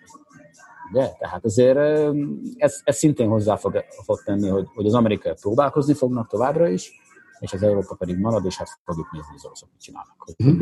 a fehér oroszokkal, de még azért fontos hozzátenni, hogy a, ez a fajta a társadalom és a rezsim szembenállása nem fog változni. Ez átalakulni fog, szerintem a tüntetések most már azért lecsillapannak, abban maradnak, és a legfontosabb, mint a Gábor mondott, bebiztosítani a, a, a rezsimet pénzügyileg. Nem az, nem az oroszokkal, ugye már kínaiak adtak egy 600 milliós kölcsönt a választások erőt, ezzel az első kínai, ez volt az első kínai átfinanszírozás egy orosz dolgoknak, a Kínát is nagyon kell figyelni ebben. A Kína, arab, illetve az oroszok szerintem meg fogják finanszírozni a Lukashenko uh-huh. is, és a Lukashenko mindent el fog követni, hogy semmilyen oroszok által kínált, követelt átmenet ne legyen. Mhm. Még mielőtt Gábor, kérdezünk Luka Gábor, azelőtt csak a hallgatóknak mondom, hogy lehet küldeni kérdéseket, van erre lehetőség, és a chat funkciónak a használatával, és vagy pedig akár levélben is. Gábor, akkor még te mit teszel hozzá ezekhez? Hát a rendkedvéért még senki nem említette, azért említsük meg Trump adminisztráció szerepét itt a dolgokban, tehát nyilván befolyásolja az eseményeket az, hogy ő hivatalban van, és ugye ez az amerikai nagykövet ez éppen a, a, talán az elmúlt hónapban érkezett meg Belarusba, tehát nagyon passzív volt az amerikai politika emiatt a két tényező miatt, és ez nyilván változhat, ha például valamikor januárban majd egy másik amerikai elnök lesz, a, a, a másik lesz. De hát a, a, ami az Európai Uniót illeti, pedig hát azt kell világosan látunk, ugye ugyanúgy, ahogy a Oroszországnak nagyon nagy szüksége van az Európai Unióra, mint felvőpiacra, ugyanúgy az Európai Unió meghatározó országának is nagy szüksége van Oroszországra, és hát ez nyilván elvezet oda. Ja, és egy harmadik tényező, hogy Lukashenko azért nem Milosevic volt. Tehát a Lukashenko ugye humanitárius okokból és, és mindenféle ilyen botrányosság okán persze nem volt egy kellemes tényező, de könnyű volt belenyugodni a létébe az Európai Uniónak, abból szempontból, hogy nem okozott ilyen regionális instabilitást folyamatosan, mint ahogy azt Milosevic tett. Tehát a Milosevic ellenzékében valami hihetetlen mennyiségű valóban amerikai és a részben Európai Uniós támogatás is érkezett, tehát ott a, a, a a traktoros forradalom a, a, a, mögött azért valóban volt egy jelentős nyugati konzisztencia. Itt meg semmi nincsen, és, és nyilván ez, ez meg is fog maradni. Viszont, ahogy a, a, a, a a rossz hozzának mik a választási lehetőség, ez tényleg nagyon érdekes, mert, mert az nyilvánvaló, hogy nekik jobb, mint, mint az ellenzék, hiszen megbízható elvtárs, ő azt fogja hozni, amit eddig is hozott, míg egy demokratikus Belarus az egy kiszámíthatatlanságot és állandó bizonytalanságot jelent, mert független attól, milyen őszintén mondják esetleg a, a mostani e, e, ellenzékvezetői azt, hogy ők kitartanának az orosz orientáció mellett. meg hát a másik, amit eddig aztán nem említettünk, hogy azért ugye ez, ez egy interpretációs problémaként fölmerül a, a, a mostani nyugati sajtóban, és a dolgoknak, hogy vajon most Putyinnak az a preferenciája, hogy a Belarus megtartsa az olasz érdekkörben, ami a szempontból ugye az lehet a kockázatos, hogy ha túlságosan durván avatkozik bele, akkor elidegeníti a Belarus közvéleményt Oroszországtól, és akkor ez lehet káros orosz szempontból, vagy inkább az, a, az idegesíti a blogban, hogy itt a hát nehogy már a nép legyen az úr valamilyen helyzetben, hiszen akkor az Habarovsztól kezdve mindenfelé Oroszországban, ahol egyébként nagy szimpátiával fordul a közvélemény nagy része a Belarus tüktők irányában, tehát nem ugyanaz az orosz közvélemény reakció, hogyha jól értem, mint az ukrán forradalom, forradalmak esetében volt, hanem egy egészen másféle, nem, azért nem éreznek orosz ellenséget, tehát azért itt az orosz közvélemény az egy ugye Putyin rendszertől független tényezőként félrenevelendő. Tehát, tehát, hogy Putyinnak esetleg az a problémája ezzel a, az egész forradalommal, hogy hát ez egy forradalom. Tehát nem is az a baj, hogy, hogy nem adnak olyan biztosítékot az orosz orientációra, mint Lukasenko, hanem az, hogy ez egy rossz precedens szolgáltat az orosz közülés számára. Na most, ugye kilátszik bontakozni megoldásként az, hogy na jó, hát akkor beszállunk. Ugye egy milliárd dollárt, ha jól értek, akkor leírtak itt a, a válság napjaiban az Oroszország felé fönnálló valóságok volt, hát van egy elköteleződés anyagilag, ami e, e, növelhető, viszont ez nagyon sokba kerül Oroszország. Ez egyáltalán nyilvánvaló, és itt már a Balázs említette a kínai és amerikai, kínai és arab finanszírozás lehetőségét, hogy hát hogyan, mivel, mi válthatja ki ezeket az orosz forrásokat, és hogyha ezeket az orosz forrásokat ki kell valami másokkal váltani, mert hiszen borzasztó sokba kerül ez a Belarus kaland Oroszországnak, ez a Belarus Potyemkin falu Oroszországnak, ami, ami az ország jelenlegi helyzetében nem finanszírozható hosszabb távon. Hát ugye a lengyel szükségállapot is nagyon sok pénzbe került az akkori Szovjetuniónak, ami talán egy bizonyos mértékig összehasonlítható probléma, és azt is onnantól kezdve, hogy bevezették a katonai, a katonák átvették a hatalmat Lengyelországba, és vezették a szükségállapotot, néhány hónappal később már 25%-os bércsökkentés volt általános bércsönketés volt Lengyelországban, tehát az a 4-5 milliárd dollárt, amit akkor áron bepumpáltak a Szovjetunióból a, a, lengyel, a kommunista párt hatalmának a föntartásába, az nem volt föntartható már, már 81-82-ben sem. Ugyanígy, hát itt sem lesz ez föntartható, és akkor ennek nyilván megvannak a maga a politikai következményei. Arra már a Gábor említett, hogy azért kínai pénz az, az, az inkább ilyen déli bábita Csehországtól kezdve Magyarországon át a mindenféle kelet-európai kormányok nagyon-nagyon sorgó nyálon a Kína után, és aztán mindig az derül ki, hogy Csehország ennek a leghatásabb példája, hogy hiába ereszkednek le térdre és engednek be mindenféle vagy, dolgokat, tehát ebből nem lesz érdemi cseh befektetés, hanem csak rendkívüli megaláztatás. Ugye a magyar-belgát divasútvonal is hát azt mutatja, hogy azért itt nincs nincs itt ingyen ebéd kínai pénzen, úgy, mint ahogy szovjet-orosz pénzen volt. Na, de visszatérve Oroszországra, tehát, hogy a, a, a, a, a, mi a másik nagy kockázat Oroszország szempontjából Lukasenko föntartáson, hogy hát ha, a, a, hogyha most ezt beimportálják, beintegrálják közös jobban Belarusziát Oroszországba, akkor ugye egyrészt az az ország egyre több pénzbe fog kerülni, tehát most már fölemelkedett ez az elég jelentős IT-szektor Belarusziában, ami hiszem 30% az exportnak, ha jól olvastam valahol, tehát ez egy nagyon jelentős tényező, ami a magánszektorban van, viszont ez most már az a fenyegetés, hogy kitelepül az országból, mert hogy hát folyamatosan eltartóztatják mindenféle munkásait az utcákon, nincs politikai stabilitás, időnként lezárják az internetet, itt, itt ők, hát, a Viber az egy belarusz eredetű termék, a, a, már nyilván most már az nem Belarusjában, ugyanígy az összes többi, tehát ezek nem traktorgyárak, ezek ki tudnak telepedni viszonylag gyorsan, akár Lengyelországba vagy Litvániába is ezek a a cégek, és ez nagyon nagy csapást jelenthetnek az országnak. Ugye volt erről szó, erről a hatalmas orosz tőkevonásról az elmúlt mondjuk 20 évben, ami tényleg nagyon impresszív, viszont hát erős, erősítsek meg, hogyha ebben, vagy, vagy cáfoltok meg, hogyha ez nem igaz. Én azt olvastam valahol, nem hozzáértőként, hogy 90-ben még a belarusz jövedelmek az ugye az észt jövedelmeknek a 60%-a körül álltak, most meg állnak 30%-a körül. Tehát miközben egy ilyen írtatlan tőke, külső tőkebevonásra sor került, és valóban egy jelentős társadalmi gazdasági modernizáció végbe ment, azon közben a, a, hát azért ez mégsem egy nagyon hatékony állam. Részben azért sem egyébként, mert nincs állampárt, hanem hát ugye a munkát, tehát az állami cégeknek a vezetői próbálják itt eljátszani a, a komisszárnak a szerepét, ami nagyon jó arra, hogy megakadályozzuk a sztrájkokat. Tehát az, tehát az hogy a, az állami cégeknek az igazgatói, azok a politikai felelősei annak, hogy hogyan viselkednek a dolgozók, ez, ez jó arra, hogy megfegyelmezik a dolgozókat, hogy ne sztrájkoljanak. Ugye senkinek nincsen ha jól értem, a, a belarusz munkajog szerint állandó állása, hanem mindenkit akár mikor szinte ki lehet rúgni, ilyen éves szerződésekkel vannak alkalmazva emberek. Ez egy nagyon jó erre. De arra nem jó, hogy, hogy, hogy a békemenetet szervezzünk. Tehát amikor föl kéne mutatni azt, hogy azért van támogatottság a vezérnek, meg amikor meg kéne nyerni esetleg egy megismételt választást valamilyen módon, akkor arra mobilizálni kéne, tehát valamit kéne csinálni, ahelyett, hogy csak buktassuk a papírokat a szavazóurnába az előzetes választások napjain, akkor arra ez nem jó, ez az állampár névű rendszer, hanem ez egy nagy instabilitás forrása. Nagyon, tehát Lukasenko is úgy került a hatalomra, hogy egyszerűen csak ilyen magányos versenyzőként megnyert egy elnökválasztás, és utána átállt mellé a, az államapparátus és az állami cégek vezetőinek az egész elit.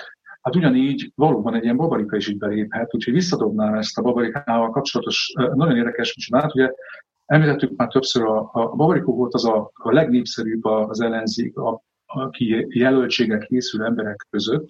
Ő volt az, aki tényleg úgy nézett ki a egyébként létező közmegmutatásokban, hogy, hogy hát ő lehet itt a nagy kihívó, aki esetleg legyőzheti Lukasenkót. Ő volt az, akinek ugye 400 ezer vagy mennyi ember írta alá. És ő az, aki a Gazpromnak egy bizony embere volt Belarusban. Jelenleg pedig hát börtönben van, és még az ügyvéd is nagyon tudta látni ezzel hetekben, hogyha értem a híreket. Na most, a, a, a, ha egy ilyen ember kerül a, a, a, aztán be a képbe konszolidálandó hatalmat Lukasenko helyett, akkor az vajon milyen politikai rendszert jelent Belarusban? Ezt, ezt a labdát szeretném tovább dobni, mert szerintem ez a kibontakozásnál az egyik legérdekesebb. Lesz egy még pár jó érdekes kérdés. Most kicsit oda megnézném, hogy mi jött a hallgatóságtól. Jött egyszer Juhász Borbától egy hozzászólás, hogy nagyon érdekesnek találta a belorusz gazdasági rendszer csoda leírását, és hogy vagy miért, mi miért nem hallhattunk erről idáig.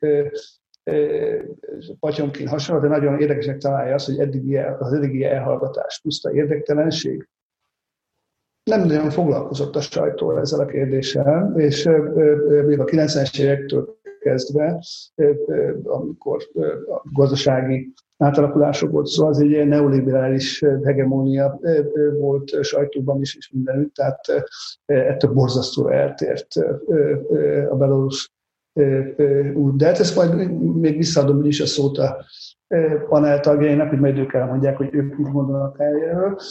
Mikó András van négy kérdése, de tehát igen, konszolidálhatja magát a rezsim hosszú távon is, vagy nem hosszú ciklus lesz Lukasenkónak. Láthattuk, hogy a katonaság is felvonult a legutóbbi tüntetéseken. Megmerte volna kockáztatni a rezsim, hogy éles lőszerrel a tüntetők közé lövet? Harmadik. Elképzelhető olyan forgatókönyv, ahol az oroszok katonailag, katonailag is bevatkoznak, a negyedik az, hogy mit kell tenni az ellenzéknek, hogy áttörjön és elkergesse Lukasenkát. Lehetséges-e egyáltalán egy ilyen rendszeren belül? Szerényi Zsuzsa kérdezi, mit gondoltok a németeknek, lehet-e az EU-tól független álláspontja az ügyben? Különösképpen, hogy a Navalnyi kérdés kapcsán határozottabb orosz politikával kísérleteznek. Vagy az EU és a német pozíció ugyanaz? Van pontosan 15 percünk. Én azt gondolom, hogy gyorsan, vagy tényleg felkezdődek, aki, aki erre kezdeni akar valamelyikkel. De lehetőleg röviden, hogy legyen még esetleg kezdés. Balázs. Balázs, mondjad. Kezdjed. Jó, nagyon gyorsan, uh, uh, Borbála, hát uh, elsősorban azért, mert minél keletre megy az ember, annál inkább nem érdekel senki más, csak a neoliberális dolog. Tehát, ugye, ha megnézzük Ukrajnát, akkor, akkor valóban az összes, tehát az összes nemzetközi szervezet ezt erőlteti továbbra is, mintha 2008 óta nem történt más, és nem jelenik meg a médiában. Én írtam, mert több, többen írtak róla, hogy ha az ember megnézi a, a legutolsó EBRD stratégiát, akkor szintén benne van az, hogy, hogy, hogy a rendszer mit csinált jól, tehát még a World Bank, illetve az IMF is elismerően beszél egyébként, csak éppen nem nyilvánosan a fehér orosz rendszerről. Ennek ellenére, tehát azért ezt hozzá kell tenni, hogy igen, nem, a, nem, nem csak a GDP-t, hanem a, elsősorban a PPP-t kell megnézni, Gábor, és ott a fehér oroszok nagyon jól jönnek ki, illetve, illetve, illetve sokkal alacsonyabb, ugye államilag dotált a, a, a szociális, illetve sokkal kevesebbet fizetnek például um, a lakásokért, a, a, a, a lakások 90%-a magántulajdonban van, stb. stb. Tehát, tehát egy sokkal egalitárisabb társadalom az egész, de erről tudok küldeni nagyon jó anyagokat, hogyha, hogyha valakit, de igen, az érdektelenség, illetve, illetve ez benne van az ideológia is, hogy a nyugati médiát nem, erről nem akarnak írni. Meg hát ugye az elmúlt húsz évben itt a diktatúra volt ugye a, a, a haladó gondolat, tehát Lukashenkoról csak negatívan lehetett írni. Konszolidálhatja meg át a rezsim hosszú távon, ezt fogják megpróbálni, és hát a nagy kérdés az, hogy tudnak-e az oroszoktól független pénzügyi forrásokat erre bevonni. Amennyiben igen, akkor, akkor mindent meg fognak csinálni, hogy ellenálljanak, sajnos egyébként, mert szerintem az ő érdekük is, hát amikor ezt még két-három évvel írtam erről, akkor elsősorban azért írtam, hogy pontosan ne kerüljünk ebből a polarizált helyzetből, hogy ez lesz. És hát pontosan mindent, tehát a, a, most tényleg a túlélésről van szó, tehát nem semmiféle párbeszédre, stb. nem lesz hajlandó. Ameddig, ameddig lehet, azt, azt ki fogják tudni, ki fogják húzni. Meddig húzhatják, azt nem tudom. Minden a pénzügyi kérdéstől, tehát a rezsim pénzügyi helyzetétől függ. Láthatunk, hogy a katonaság is fel volt, nem, nem, nem lőttek volna híres összeállni, de nem, nem is kellett ez a dolog. Azért volt ez a, ez a nagyon brutális reakció, ugyanis rengeteg, tehát az első három napban valóban több tucat, ha nem több száz provokátor volt. Nagyon érdekes volt nézni, hogy a Fehér Orosz TV az első három éjjel minden nap adta le, hogy mennyi orosz állampolgárt tartóztattak le. Nagyon sokat. Nagyon sokat. Utána már nem adta le. Ugye megváltoztak a dolgok. Tehát volt ott ukrán, orosz, de hát az ellenzéknek is megvan az a nacionalista magva, ahol pontosan az ukrán tüntetéssel ugye kapcsolatban, vagy a Majdannal kapcsolatban az a lényeg, hogy, hogy minél több vér folyjon. Tehát kimondottan provokálni, és hát ebbe beleesett ugye ebbe a hibába a rendszer, és valóban gyönyörűen hozta, de az ő, az ő mentalitásuk alapján oda kellett csapni, hogy ez a dolog, utána a tüntetés, tüntetés békések legyenek. Az oroszok katonai beavatkozása szerintem nem elképzelhető, persze nem elképzelhetetlen, de biztos Putyin mindent meg fognak tenni, hogy erre ne kerüljön sor. Akkor tudom elképzelni, hogyha egy valóban egy olyan majdanszerű a fehér egymást lőnék halomra Minsk utcáin, akkor lehet, de ugye ezt nagyon nem hiszem, hogy, hogy ezt, ezt, ezt, ezt látnánk. Mit kellett tenni az ellenzéknek, hogy átülni Na, ez egy, ez egy egyszerűség. Úgyhogy ebben nem is megyek bele. Uh, elsősorban egy momentumot kiemelnék, az ellenzéknek, az ellenzék teljesen nem volt fölkészülve semmilyen forradalmi helyzetre. Azt lehetett látni, amikor most a Babarikóik kijöttek az új párttal, hogy a Babarikó azt mondja, ugye az előre felvett mielőtt még a letartóztatása előtt felvett videón, hogy hát ugye nem nyertük meg a választásokat, és hát ugye hatalmas kritikát kaptak, hogy mi az, hogy nem nyerték meg a választásokat. Ugye nem erre készültek, hogy forradalom lesz. Azt kellett volna az ellenzéknek csinálni, hogy amikor Lukashenko felajánlotta, hogy hogy, hogy átadja ugye a, a Minszki traktorgyárban, hogy átadja valaki, valamilyen szervezetnek, vagy valakinek a hatalmát, e, és tegye referendum és utána választások, na azt kellett volna elfogadni. A, az ellenzék meg se szólalt, amikor Lukashenko ezt felajánlotta, most, amikor ugye két héttel később ők akarnak párbeszédet, most már, most már a rezsimben konszolidálódtak, és tehát most már a párbeszédnek szerintem valami kevés lehetősége, lehetősége van is lesz. Köszönöm. Zoltán. Arra a kérdésre még kiegészítésképpen szeretnénk válaszolni, hogy elképzelhető-e orosz katonai beavatkozás. Én is azt gondolom, hogy ez nagyon különleges vagy nagyon sajátos helyzetben képzelhető el, és ennek három oka van, de ezt érdemes rögzíteni, bár a beszélgetés során már előjöttek. Az egyik, hogy elidegeníteni a belorusz társadalmat, aminek a döntő többsége orosz barát. Minden felmérés ezt mutatja, tehát e, teljesen kontraproduktív lenne ebben a tekintetben. A másik hogy nyilván szankciókra kellene akkor Oroszországnak számítani, az orosz gazdaság ennélkül is elég komoly és nehéz helyzetben van, nem hiszem, hogy újabb és még keményebb szankciók neki jól jönnének. Harmadrészt pedig Gábor utalt rá, hogy hát belső korlátok vannak. Az orosz társadalom az egyrészt nem úgy viszonyulna a Belarus megszállása, esetleges megszállásához, mint amilyen eufóriával fogadta a Krim visszaszerzését. A rezsim belső stabilitását ez nem növelné, hiszen lehet látni 2017-től, hogy hogyan kezd leanyhulni a konfliktuskereső orosz külpolitikának a támogatása. Tehát van egy belső korlát, ami miatt szerintem csak végső-végső esetben lépnem. Most ebből a szempontból nagyon érdekes volt a múlt hét csütörtökként tett első putyini nyilatkozat, amiben lényegében előadta, hogy hát hogyha itt törnek, zúznak, bankot rabolnak, és nem tudom, mit csinálnak, középületeket foglalnak el, na akkor esetleg fölmerülhet hogy ez a rezerv, az az elkülönített rendvédelmi csoport, amit kért Lukasenko, akkor esetleg segítségére, segítséget nyújtana Lukasenkónak. Na most ez az üzenet két szempontból nagyon érdekes. Egyrészt üzenet volt a tüntetőknek, hogy nem elég, hogy Lukasenko esetleg engedékeny lesz, vagy valamilyen formában megdőlne Lukasenko hatalma, mi ott vagyunk Lukasenko mögött, és ez üzenet volt a rendfenntartó erőknek is, hogy ne dezertálja várjatok, mert mi a magunk részéről, ha ez bekövetkezne, és bizonyos csoportok leválnának Lukasenkorról, akkor mi jövünk, és azt a feladatot, amit én nem vállaltatok el, azt mi beteljesítjük. Tehát volt egy, hogy ez mennyire bluff, ezt majd a későbbiekben fogjuk megtudni, de mindenképpen volt ebben egy ilyen fajta, mindenképpen egy ilyen fajta és úgyhogy én Oroszország esetében nyilván azt a forgatókönyvet képzelem el, Putyin láthatóan alkatánál fogva is jóval türelmesebb, mint Lukasenko. Ugye 2011-12-ben került ilyen helyzetbe, de ő hónapokkal később csapott oda. Tehát 2012 nyarán fogadja el azokat az új törvényeket és törvénymódosításokat, amivel teljesen átalakítja az orosz belpolitika szinterét. Tehát ott egy drámai represszív fordulatot tesz, de kivár néhány hónapot. És azt hiszem most is időt akar nyerni, föl akarja építeni azt a lehetőséget, hogy egy alkotmánymódosítással, annak elfogadtatásával fölépülhet valaki vagy a Babarikó, vagy valaki más már fog biztosítani. Én ezt tartom leginkább valószínű forgatókönyvnek, amit Oroszország szeretne, és én is azt hangsúlyozom, hogy nagyon nem szeretné azt, hogy egy színes forradalom keretében tűnjön el Lukashenko, tehát arra is figyelni fog, hogy ha ő távozik, és valahogy távozni fog, mert szerintem hosszú távon az ő uralma nem tartható fenn, az semmiképpen ne asszociálódjon valami utcai fel. Tehát ne azzal asszociálódjék, hogy itt a tömeg kergette Zoltán, mit szólsz az a kérdés, amit Szerény tett föl, hogy a németeknek lehet az EU-tól független álláspont az ügyben, különösképpen a Navalnyi kérdés.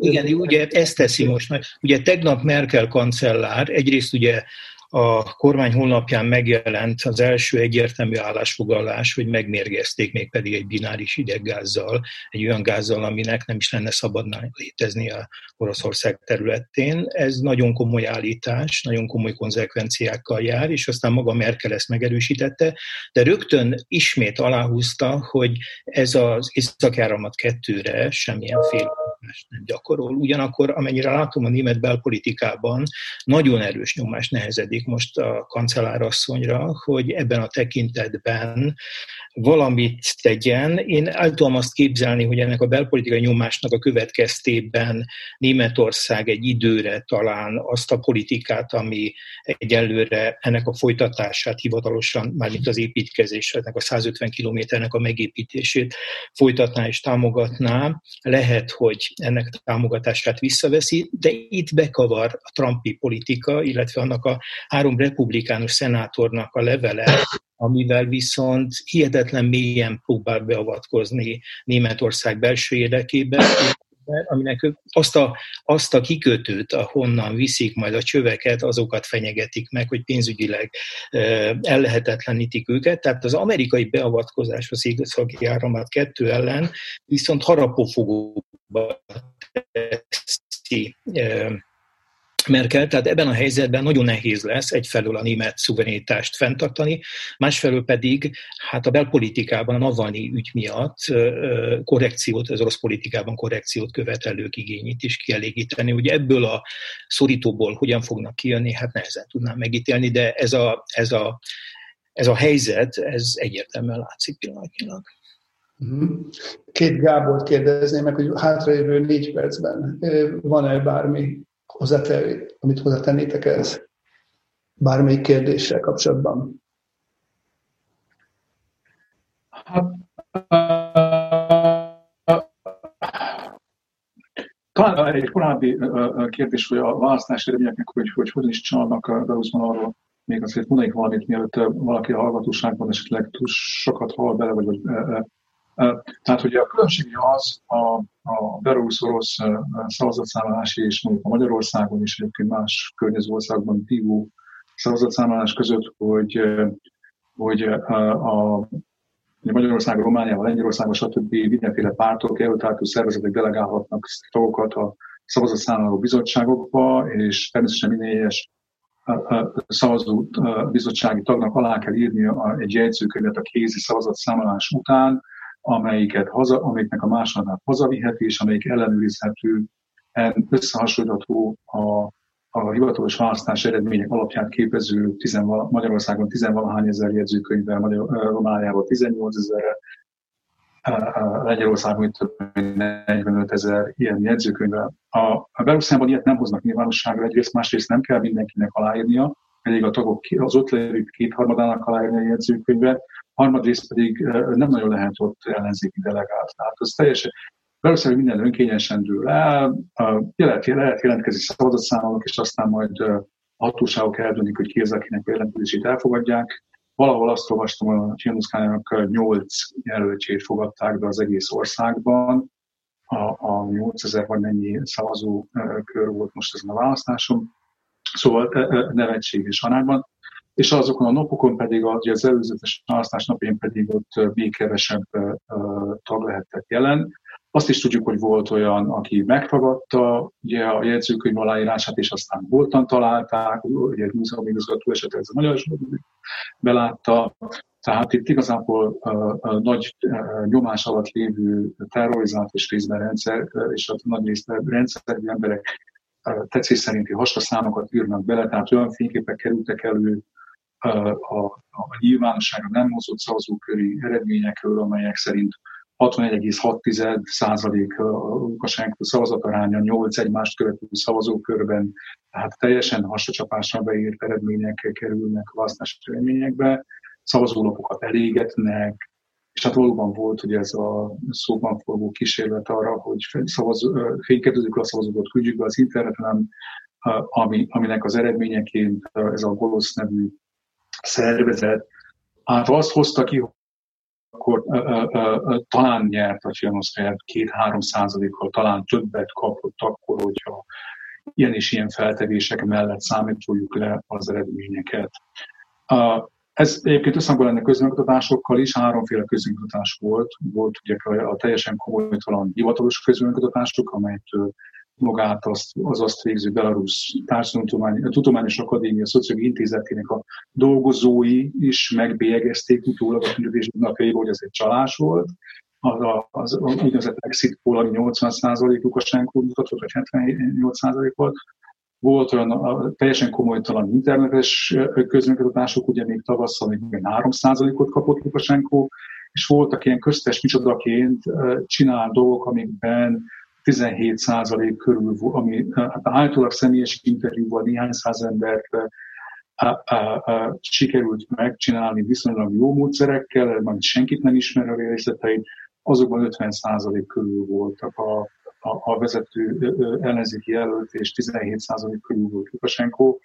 Hát körülbelül ennyit lehet tudni a, a tényleges választási eredményről. Értem. Jó. Berceli Gábornak még van, lehet, hogy Gábor, neked van ehhez hozzátenni valód? Hát itt, a, itt az alapkérdéshez annyi, hogy Lukasenko szerintem se fogja kitölteni itt a mandátumát már, mármint a következőt, hogyha sikerül valahogy megszereznie, mert egészen egyszerűen megváltoztak a, a körülmények. A mostani ellenzékének van egy nagyon világos és mindenkinek látható legitimációja, ami a korábbi ellenzékről igazából nem volt elmondható. Az utóbbi időszakban, akár csak néhány hónapos léptékben, vagy az utóbbi évről, hogyha beszélünk, a, a belarusz nyilvánosság is nagyon sokat változott. Tehát ezeknek a, az új figuráknak az egyik, az egyik alapja pontosan az a fajta hát általános elégedetlenség, ami, ami hát ilyen teljesen nem, nem politikai mozgalom szinten, hanem bloggerek képviselte módon különböző szatírákon át különböző módját láthatjuk, hogy itt az egyszerű embereket elég populista módon könnyen meg lehetett szólítani, nagyon könnyű görbetükröt tartani a rezsim elé, hogy mondanak valamit, de a hétköznapi ember meg szépen elmeséli a történetét a bloggernek, hogy hát igazából itt már évek óta ígérgetik, hogy lesz vezetékes víz, de még az sincsen, nem, hogy itt valami kínai csoda, projektről beszéljünk.